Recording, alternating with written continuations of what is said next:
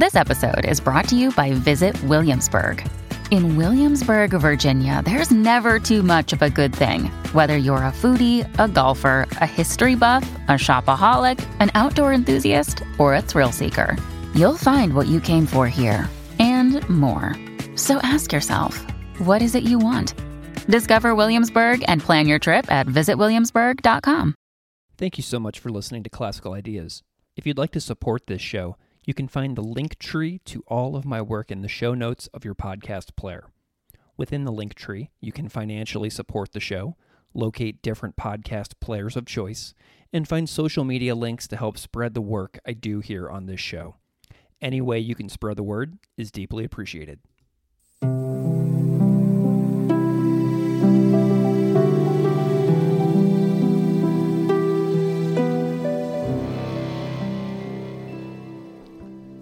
Welcome to Classical Ideas. This is Greg Soden. As a parent of a now seven year old, I've thought about good books, stories, and other kid related things for several years now.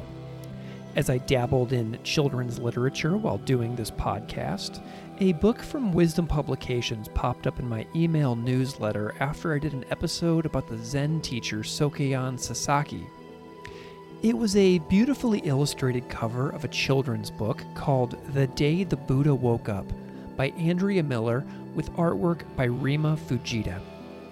Miller and I connected on Twitter and we completed an episode together over that book for episode 83.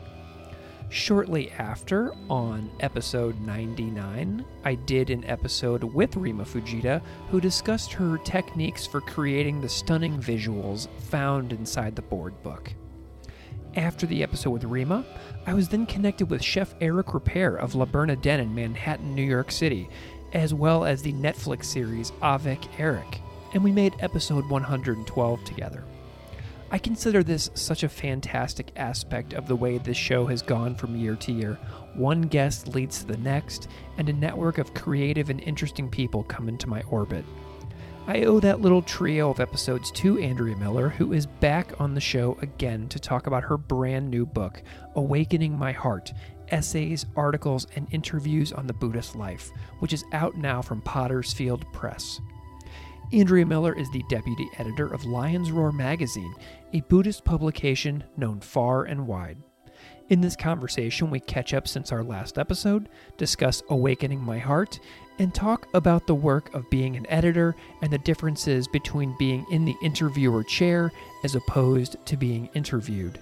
We discuss experiences at the retreats of Thich Nhat Hanh, interviewing the primatologist Jane Goodall, and much more.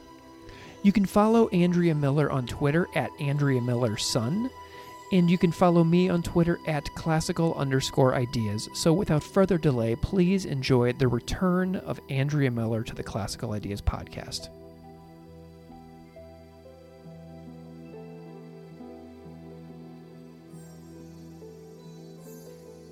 Andrea Miller, welcome back to Classical Ideas. Thank you so much for having me, Greg. I'm delighted to have you back. It's been a while since you were here, and uh, last time we spoke about your children's book, and today we're going to be talking about all kinds of other things. But um, just for to get us started, um, in, in case anybody listening doesn't know who you are, can you just spend a moment and introduce yourself, however you see fit? Sure. So I'm the deputy editor of Lion's Roar magazine. I've been there since 2006. Um, as you mentioned before, I'm also a picture book author. We were talking the last time about my picture book, The Day the Buddha Woke Up. Um, I've also written uh, another book about birds called um, My First Book of Canadian Birds.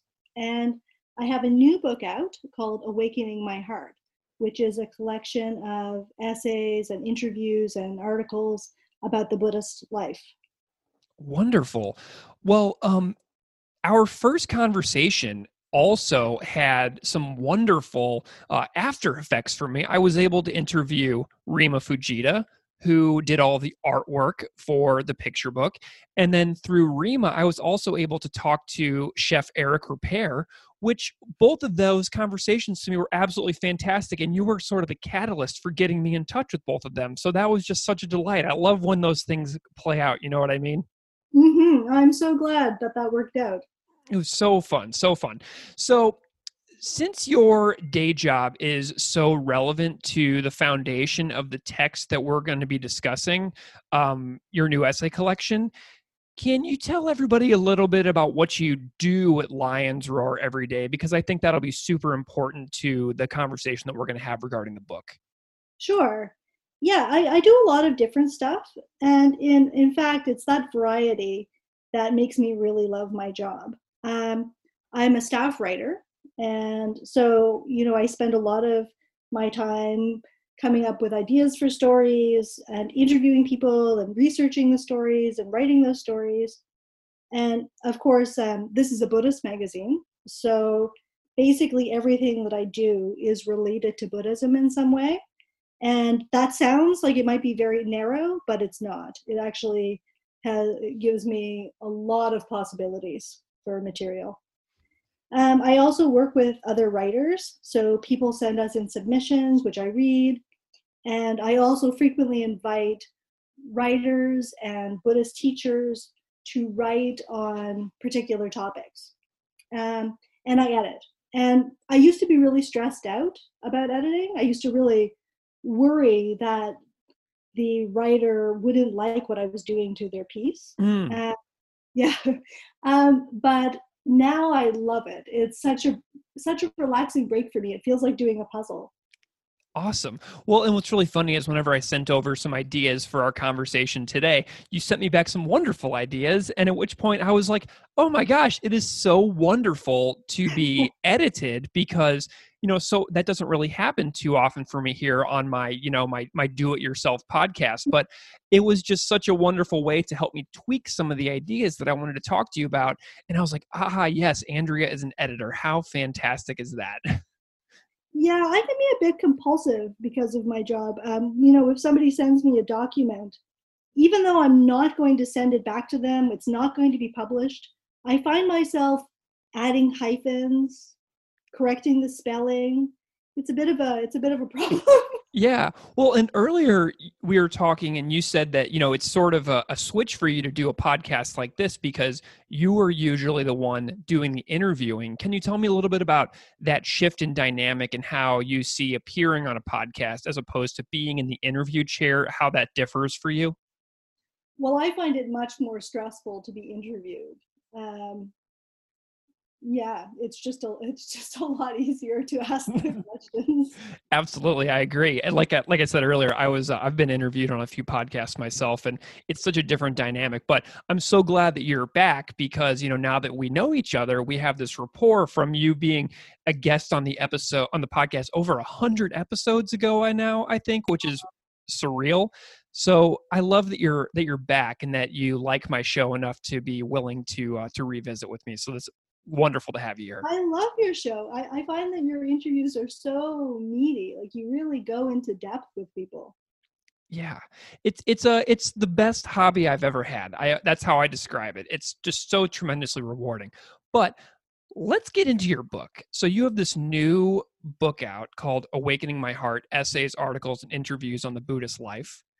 And the list of work within the book is super impressive. I was looking at your guest list. There's Sopranos actor Michael Imperioli, music legend Tina Turner, the primatologist Jane Goodall, a collection of essays about attending three Thich Nhat Hanh retreats.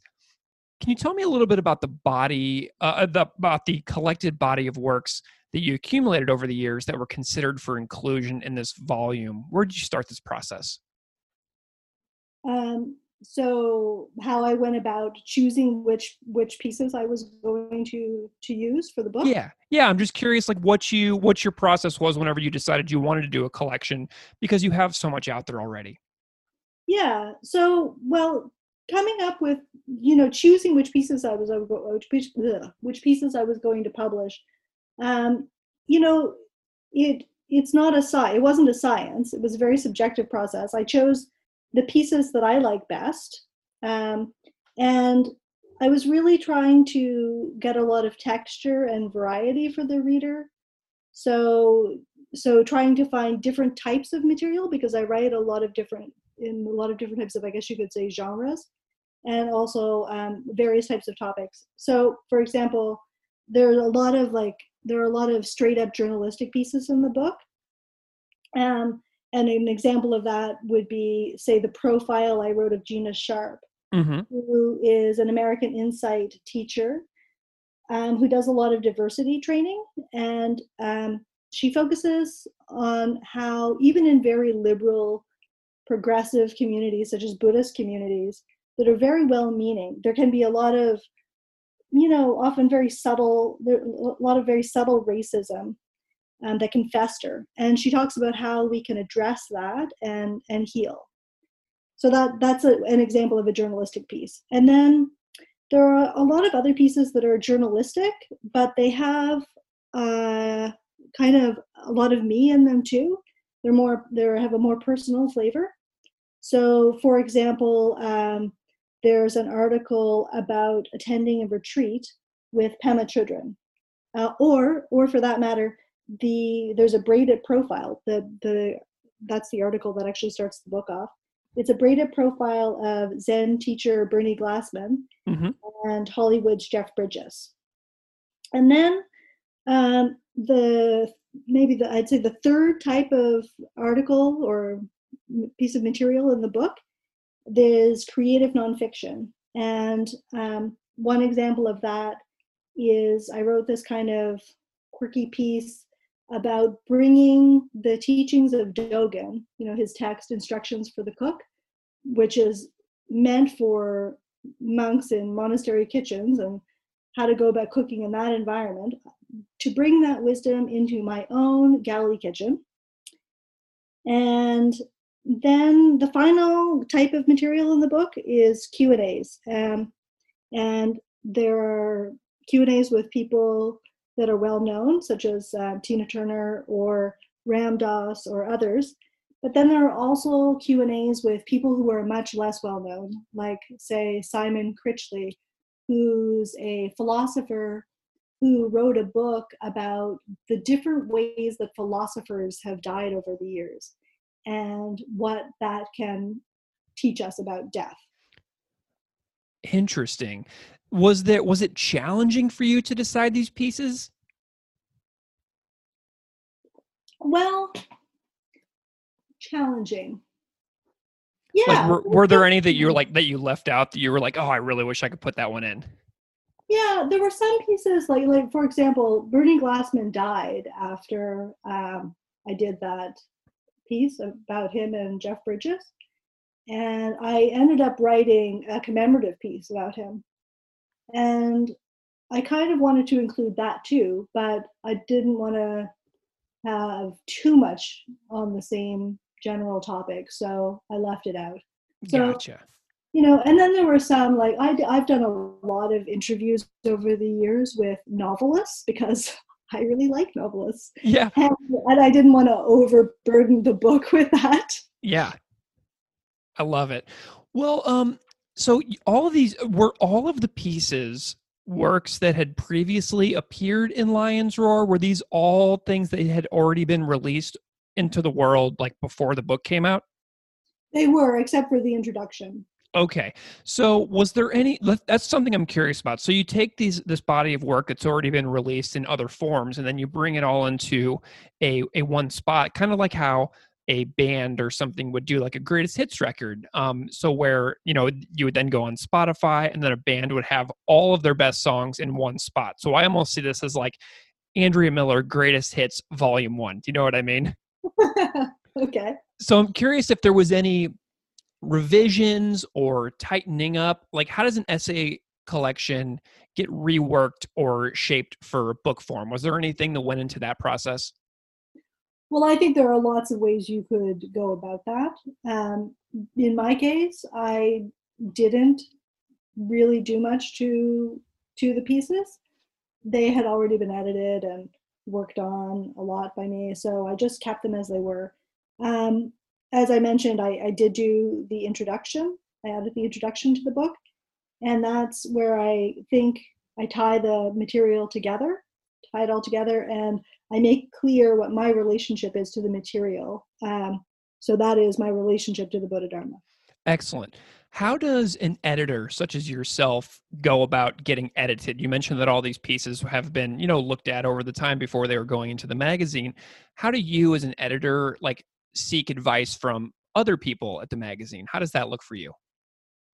Um, well, every editor needs an editor. Every writer needs an editor, and that includes editors. Um, so um, the editor in chief of the magazine edits my work and he is an absolutely amazing editor. Mm. Within Awakening My Heart, there seem to be a few threads or themes that give each chapter a place and a flow within the book. And I'm curious if you can tell me a little bit about the sequencing that you went through to to make the book flow in the way that it does. Right. Yeah. So I actually think putting it putting it together, like deciding on the sequence, was a bit like putting together a magazine. You know that that's actually part of my job. Mm. You know, we we have meetings where we discuss what order are we going to put this material in. Um, so it's kind of like that. Um, so, and that's that's not a science. That's an art. It's a thing that comes from your gut. Like sure. What, what feels good together.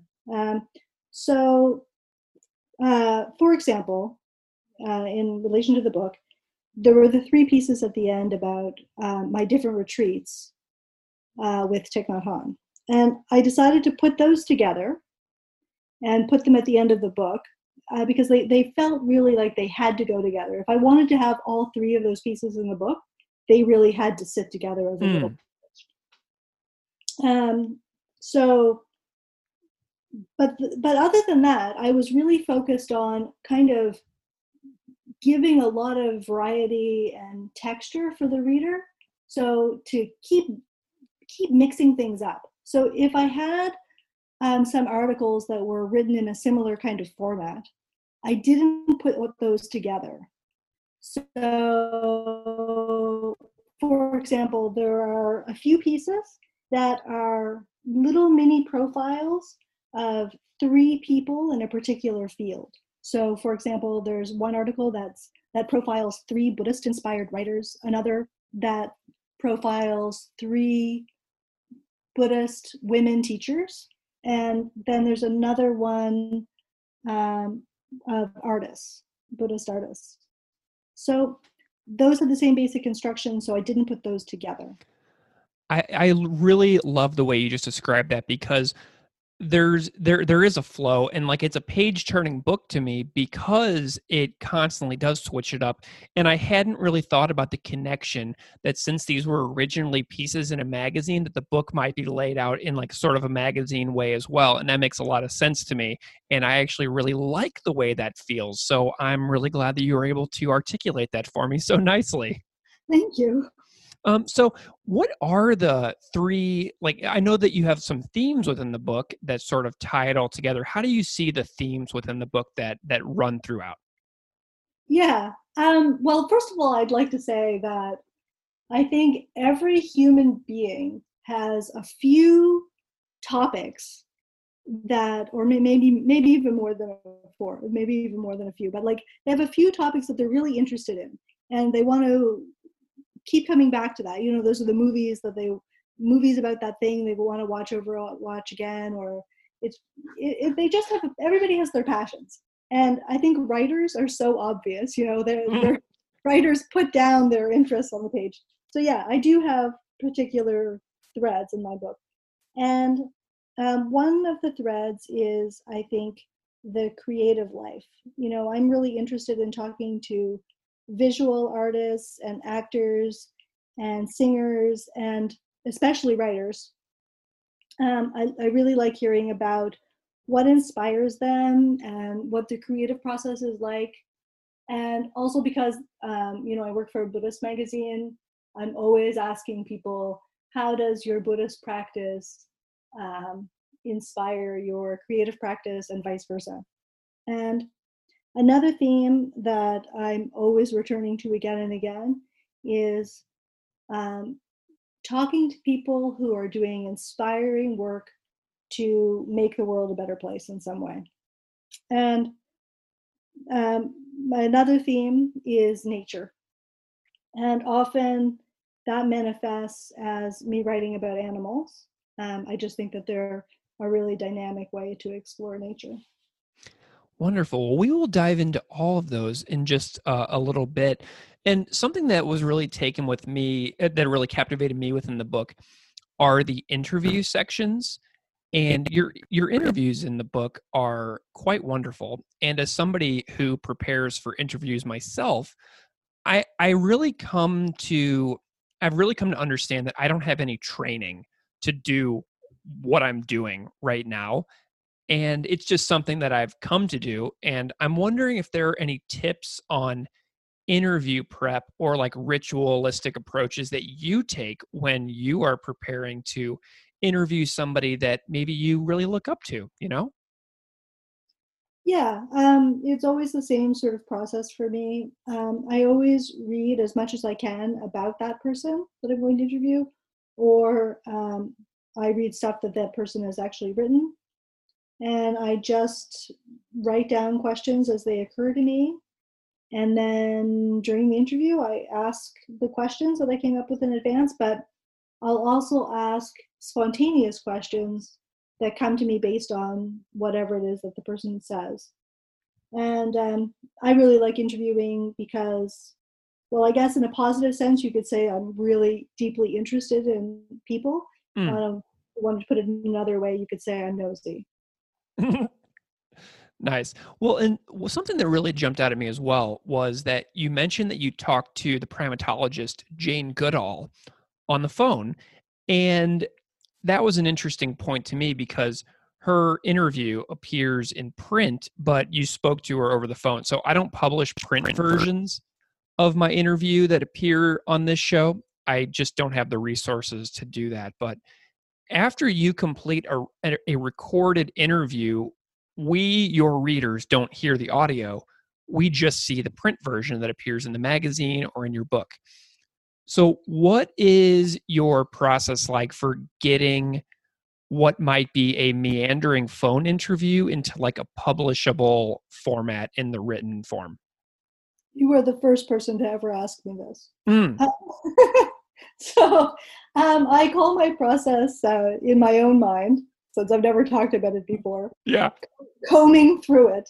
Ooh. Um, and I read the interview again and again, the transcript, and each each round I trim bits off. I you know I made elite whole paragraphs, um, certainly extraneous words, and um, I changed the order of questions, and I just clean it up. And the final product, um, it's still true to what the person said, mm-hmm.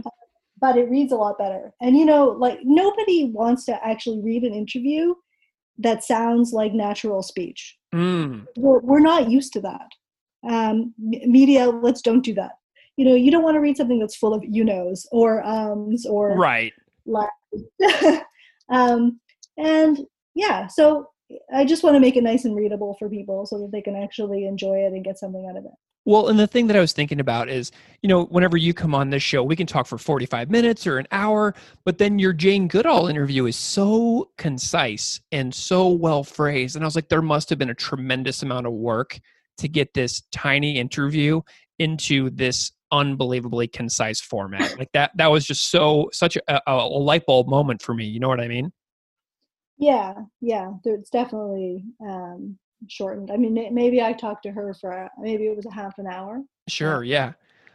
Okay, so let's dive in a little bit more to the contents of the book. You start the book with an admission that Buddhism didn't appeal to you first because of what you call the quote, the dour note on which the Buddha's teachings began. And this is something that immediately resonated with me because my high school students in the past have struggled with how to react to the first noble truth. And they would read it and say, but it's so negative. And we'd all have a big laugh in the classroom, you know what I mean? But if mm-hmm. you were me teaching that class, how would you respond to my 17 and 18 year old students? Because I feel like you were exactly in the position that they were in. yeah. Uh, people often talk about Buddhism as having a PR problem. And that's definitely true. You know, um, the Four Noble Truths, the central teaching of the Buddha, the first truth is dukkha, so that's suffering. And that is not an appealing place to start. Um, but it makes sense to start there. Um, you know, if you want to fix a problem uh, or an ailment, you really have to begin by recognizing it or diagnosing it. Um, so the problem that the First Noble Truth is diagnosing is that we suffer. And maybe if you're you're an average 17 or 18 year old or really most people you're thinking that's really extreme. Uh, you know i'm not suffering. You know maybe um, maybe i'm hungry a little a little bit hungry or maybe i'm a little bored or maybe i'm jonesing for a new phone or whatnot mm-hmm. but no one's cutting my foot off right and, and that's exactly right so translating dukkha as suffering is not entirely accurate, and that's one of the problems. The original term actually encompasses anything from extreme suffering to vague dissatisfaction. Um, but the thing that's really interesting about the Dharma is that it goes way beyond that initial there is suffering, that dour note. Um, the teachings aren't saying that everything is terrible or hopeless. The ultimate message is actually really hopeful. Um, according to the Buddha Dharma, there's a way to free ourselves from suffering and dissatisfaction. And there are eight concrete actions for doing so, and that's the Eightfold Path. So it's actually really hopeful if you just take another look at it. Excellent. Well, and I'm also curious about your own dabbling in spiritual learning that led you back to the tradition, which at first glance seemed to not be the right fit for you. How did you go away from first that first negative experience and wind up coming back? Um, well, let me back up a little bit um, to before I first encountered Buddhism. Mm, yes. Um, so when I when I was growing up, I was a Catholic, and I, I didn't come from a religious family, but I happened to have a friend when I was in grade primary who wanted me to go to Sunday school with her. And so I did. And I got into it. And I prayed every night until I was in junior high when I just realized I didn't actually believe. Um, and then maybe the next year, so I was still in junior high, I got into paganism and uh, with a lot of emphasis on the goddess. So I was really into, you know, like women's spirituality. Um, and then that kind of fell away too after sometime after I graduated from high school. I guess I felt like if there really is a higher power, why would he or she care if I was having a full moon ritual or not? Um, so that that was my thought, and I know people will have people will have different feelings about that, but that was where I landed. And then um, what I think really made me reconsider Buddhism was that I just started to notice how life works and how the mind works. Um, you know, we're always wanting something, and then we get it, and we're happy for a hot minute. Right. then we're wanting something else. Um, and also the realities of sickness, old age, and death started to to creep in. I, I think when you're really young, if you're if you're healthy, it's kind of easy to feel immortal. And over time, I, I kind of had to recognize that I wasn't, or at least I had to recognize the people I loved weren't. Mm.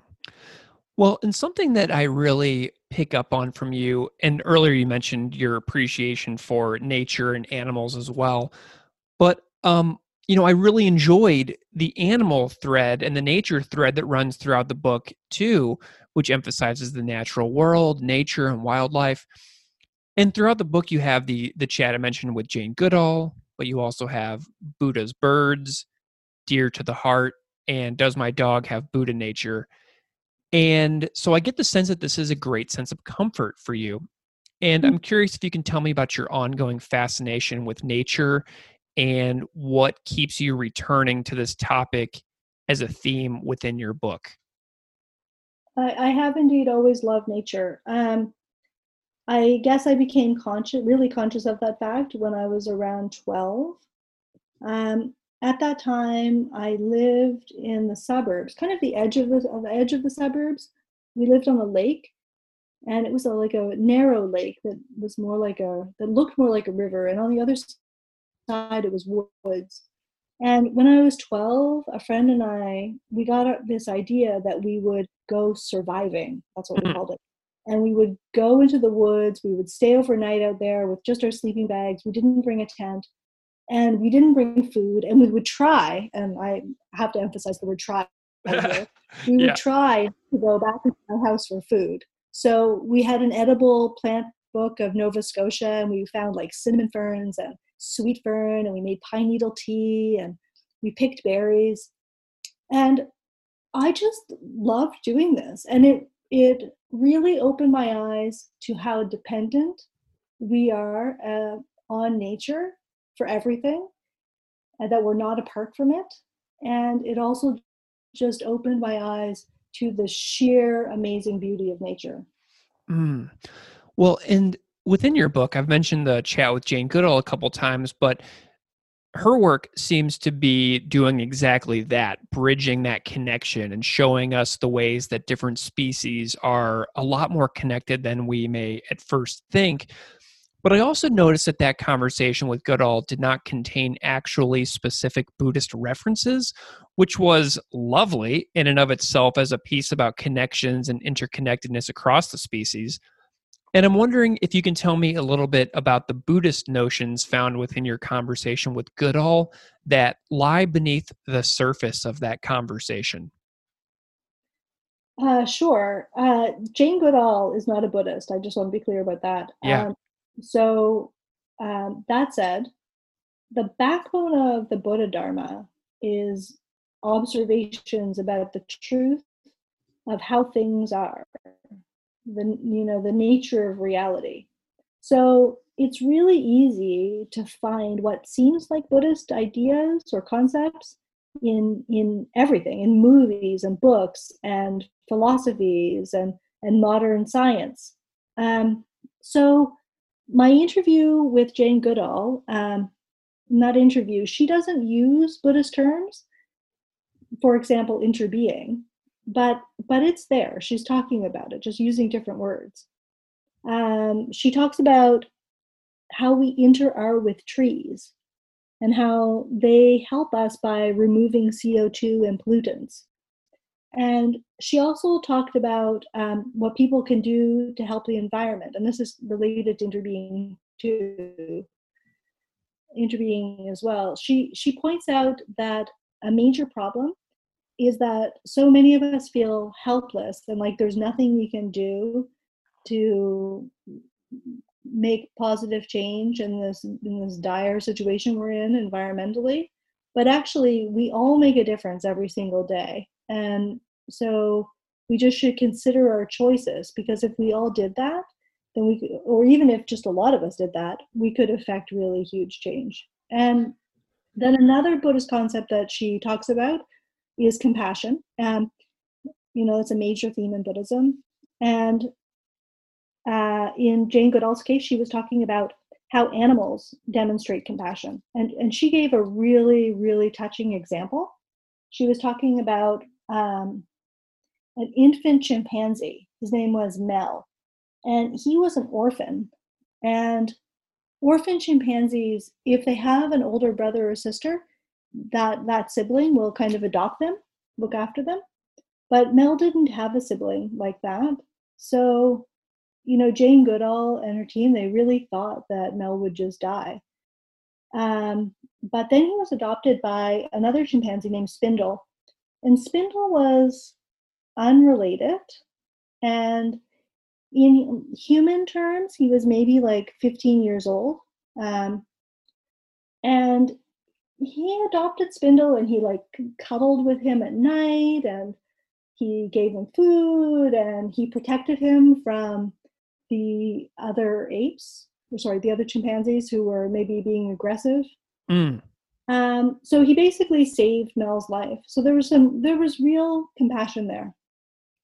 Yeah, I really loved that that chapter on on little Mel, and uh, you know, it was very it's very moving and touching the way that uh, how much we can learn still from different species on the, who share this planet with us. It's really beautiful, and I also noticed that you, like me, are a dog lover and you compared your childhood dog Raffi to a Dharma teacher within the book. And I'm curious if you can just tell me a little bit about Raffi and you know what he taught you about about life. Sure, he was a he was a character, mm-hmm. And he did teach me a lot. Um, first of all, um, I would say that living with an animal, not just Raffi but other animals, makes it really clear that all sentient beings just want to be happy. And of course, happiness looks different to different creatures, but we um, but we all have our needs and wants. And um, dogs, though, are actually a lot like people. You know, dogs and people just want to be loved. They want to be safe, and of course, we have our physical needs for food and shelter. And um, I think that once we know how much we have in common with dogs, we can start to understand how much we have in common with other animals and if we're open to it then our compassion can grow to to other sentient beings and then yeah. also i would say just um, another thing would be that you know raffi really lived in the moment. And when you know ch- when chasing a ball he was just chasing. Yeah. And when he barking at the tv he was just barking. He was right there. And one last thing I would say about Raffi as my Dharma teacher is that he gave me an experience with impermanence. Uh, Raffi lived a long time for a dog, but even the, you know, the dogs with the greatest longevity, they live a lot for many fewer years than humans. So you get to see their puppyhood and their old age and death play out and so, yeah, it was an indication to me that life is not infinite. Yeah, my seven year old daughter recently had her first experience with death when our 16 year old dog um, just took a turn for the worse pretty much out of the blue. And she had that experience this summer, and I know that she'll never forget it as long as she lives. How did she take it? she was very sad, but she still talks about him. And my next door neighbor, who is an artist, painted a portrait of him and gave it to us as a present afterwards. And it is now hanging in my daughter's room. So she still talks about him a lot, but she knows that he's gone and she knows that she loved him and she knows that he loved her. And uh, that's kind of, it, it's really kind of a beautiful um, learning experience, you know? Yeah, it's hard. Yeah. Yeah. And so earlier you also mentioned your your book about Canadian birds. And you have an essay titled Buddha's Birds within this book as well, where you recount your discovery of birding as meditation, which I loved.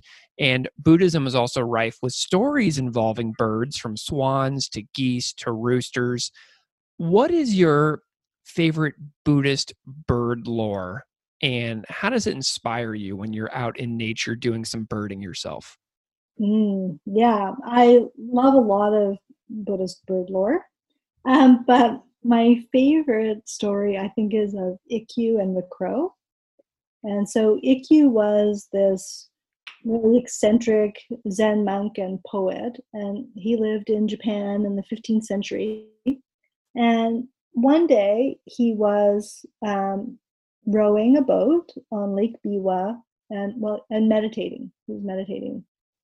And he heard a crow cawing. And you know, that's just a really ordinary sound, but it helped him achieve enlightenment.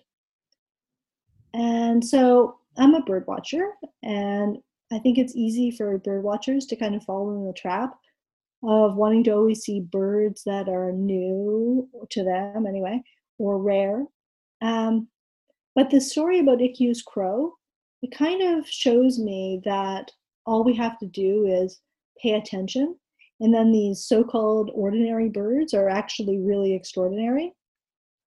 So I try to enjoy the common birds. Sure, I, I have to admit, of course, I do like rare and birds too, and birds yeah.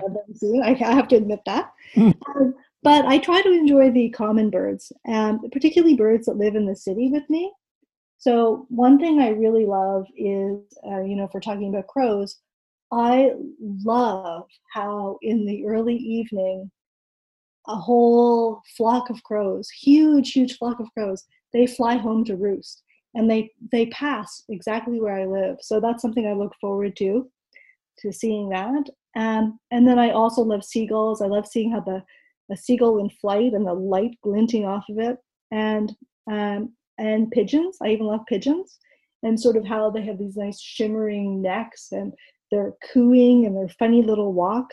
I love all of those things. And and yeah, and I think these birds, these, you know, these ordinary birds are reminders that all sorts of ordinary things are wonderful. You know, it's really funny that you mentioned crows, and we came off of the example of talking about my dog and your dog. One of my favorite pictures with my my old my old pup who passed away this summer was that he has a crow friend who lives in our neighborhood. And so this crow would stand in the yard with my 15 16 year old westie and they would just stand in the yard together and just hang out in the grass. And so my friend my little duffy had a crow friend that would just come and sit in the yard with him and it was just really a beautiful thing and i have a few pictures of them together in the yard that i will cherish. That is sweet. So there interspecies friendships of all kinds. Absolutely. Well, and you have one more animal centric essay in the book, which is, you know, part travel diary, part history lesson.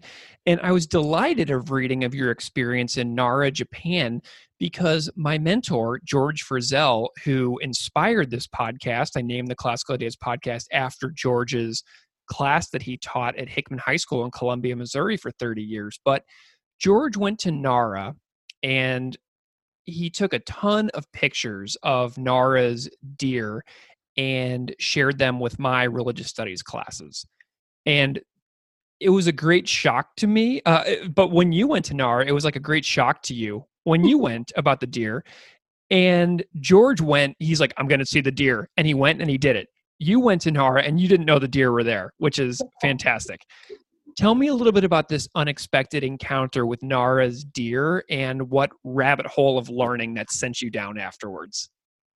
yeah, I went to Nara. I was teaching ESL in Japan. I did that for a year after I finished university. And I don't know how I missed the the information about the deer. You know, I looked at the guidebook. I guess I wasn't looking at it very carefully. I love it. And um, I got there, and I was I started to see deer in the city, and I was just shocked. And you know, all of these people on the street were kind of looking at me like really kind of amused because I seemed so surprised. Um, but um, I think afterwards i started i thought about it and i was thinking how i how i missed the information about the deer in the guidebook was kind of indicative of the way i thought about deer in general and that is i didn't think about them. Um, they just were not a kind of animal that really felt like they had anything to do with me like you know a dog i love a dog love snuggling with a dog. Um, salmon, you know, I can get excited about that if it's smoked. Or an insect, I really hate insects. Like, um, you know, obviously I respect the role that insects play in our world, but they give me the creepy crawlies. Um, so they, I just didn't have a strong feeling about deer. Um, I mean, I know them as symbols of the hunt, and you know, they're the victims of it, and that just didn't really appeal to me. Um, but coming face to face with all these deer in Nara kind of planted the seed in me to actually think about them and think about them both in terms of symbols and also as living, breathing creatures. And really, that's something that has come to interest me about all animals this tension between the symbolism we assign to the animals and then how that doesn't necessarily connect to what they actually are so so you know pigs pigs we, we see them as gluttons or they're snakes, we see them as evil. And birds, birds are symbols for so many different things. You know, we see in them vanity, freedom, stupidity, and you know, etc. Uh, but none of these ideas that we have about animals necessarily say that much about them. But they're like our, these ideas are like a mirror. Um, they sort of show us something more about ourselves. So, in my essay, Deer to the Heart, I delve into what deer are like as animals, actual animals, um, and also their symbolism, and particularly what they mean in Buddhism, of course. Wonderful. Well, and you know, earlier you mentioned about the closing essay sequence about going on retreat three times with Thich Nhat Hanh, and I would be remiss if we didn't talk about that at least briefly. Um, since 2019, I've been reading articles about the state of the Venerable One's health, and I think it's important to give you some space here to discuss what those experiences have meant being able to learn in person with Thich Nhat Hanh. Can you tell me a little bit about what this series of experiences, which you document in three essays, has meant to you in the big picture of your life? Yeah, this is um, this is funny to talk about this. It's quite personal, and um, I know I wrote it. I wrote all of a lot of this down, but it's so funny when you know you're writing something. You're writing something in the privacy of your own room. It doesn't seem like people are reading it somehow although i mean i know people read it mm-hmm.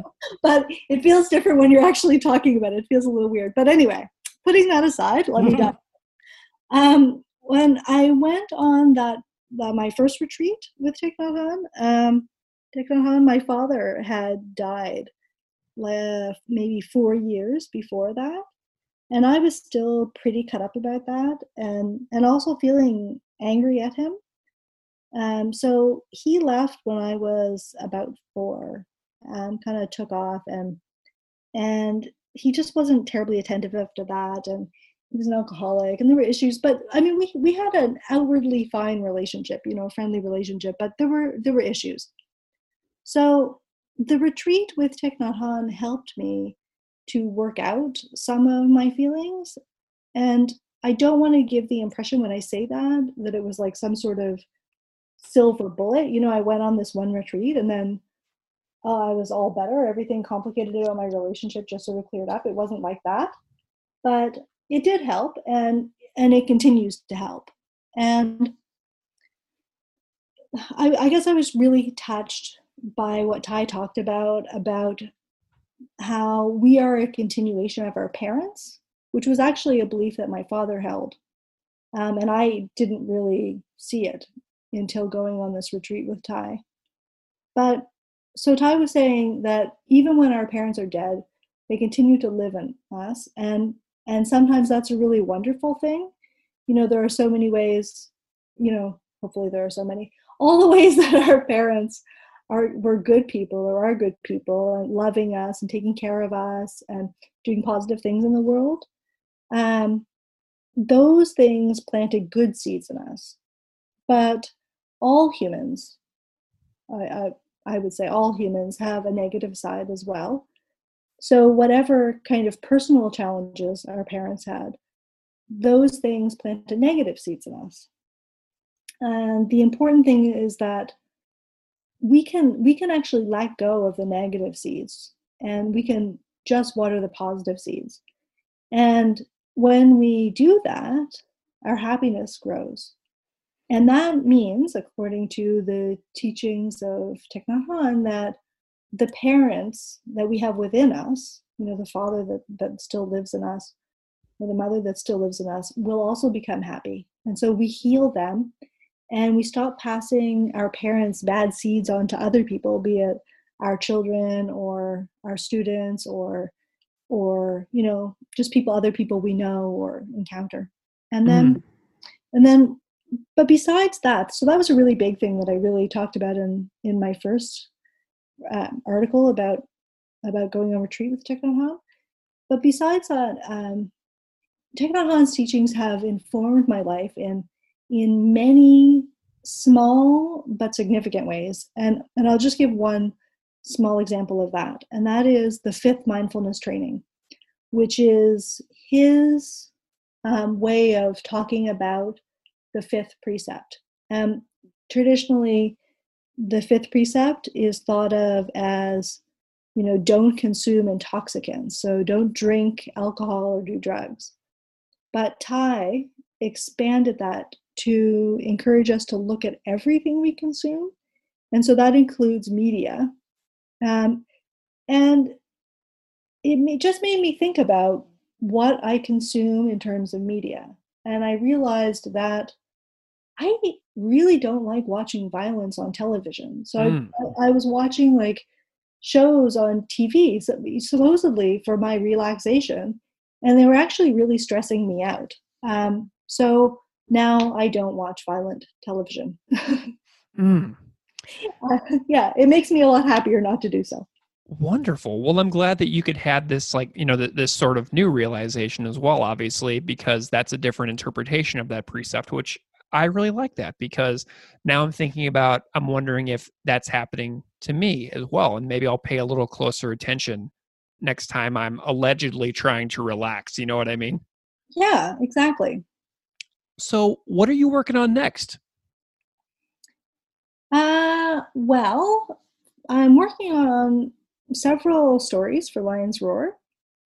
Um, the one that I'm up to my eyes balls with at the moment, as our press date is looming, um, is a story about Western Tulkus. Uh, so that is people who, all boys actually, um, who are uh, now they're men, who are not of Tibetan heritage, um, who were recognized as the incarnations of Tibetan Buddhist masters. So my story is focusing on Tulkus who were recognized as children, and some of them were actually sent to India as kids to get a traditional monastic education there. So they, they have pretty interesting stories. And then another story that I'm working on, and it kind of ties in with my fascination with nature, is I'm working on a story about Buddhist scientists and so far, I have talked to a climate scientist, an astrophysicist, and a paleontologist. That sounds awesome. I'm really excited by that. That'll be really cool. Well, Andrea, I have absolutely had a wonderful hour talking with you today. Uh, I'm especially excited about to uh, about your new book and this collection that you've put together. I found it to be absolutely delightful and I'm really glad that we could finally get this in the in the uh, in the works today. I knew that we've been scheduling this for quite some time now, and I'm grateful to you for your patience. Um, obviously, can you tell the listeners where they can find you if they want to find out more about your work or follow you uh, anywhere? Well, I would um, recommend going to Lions Roar, um, Lion, Lions Roar's website, and also checking out the Lions Roar print magazine. Excellent, fantastic. Well, Andrea, this has been a wonderful conversation, and I'm super grateful to you for spending some time with me today to come back on Classical Ideas. Thanks, Greg. I had so much fun.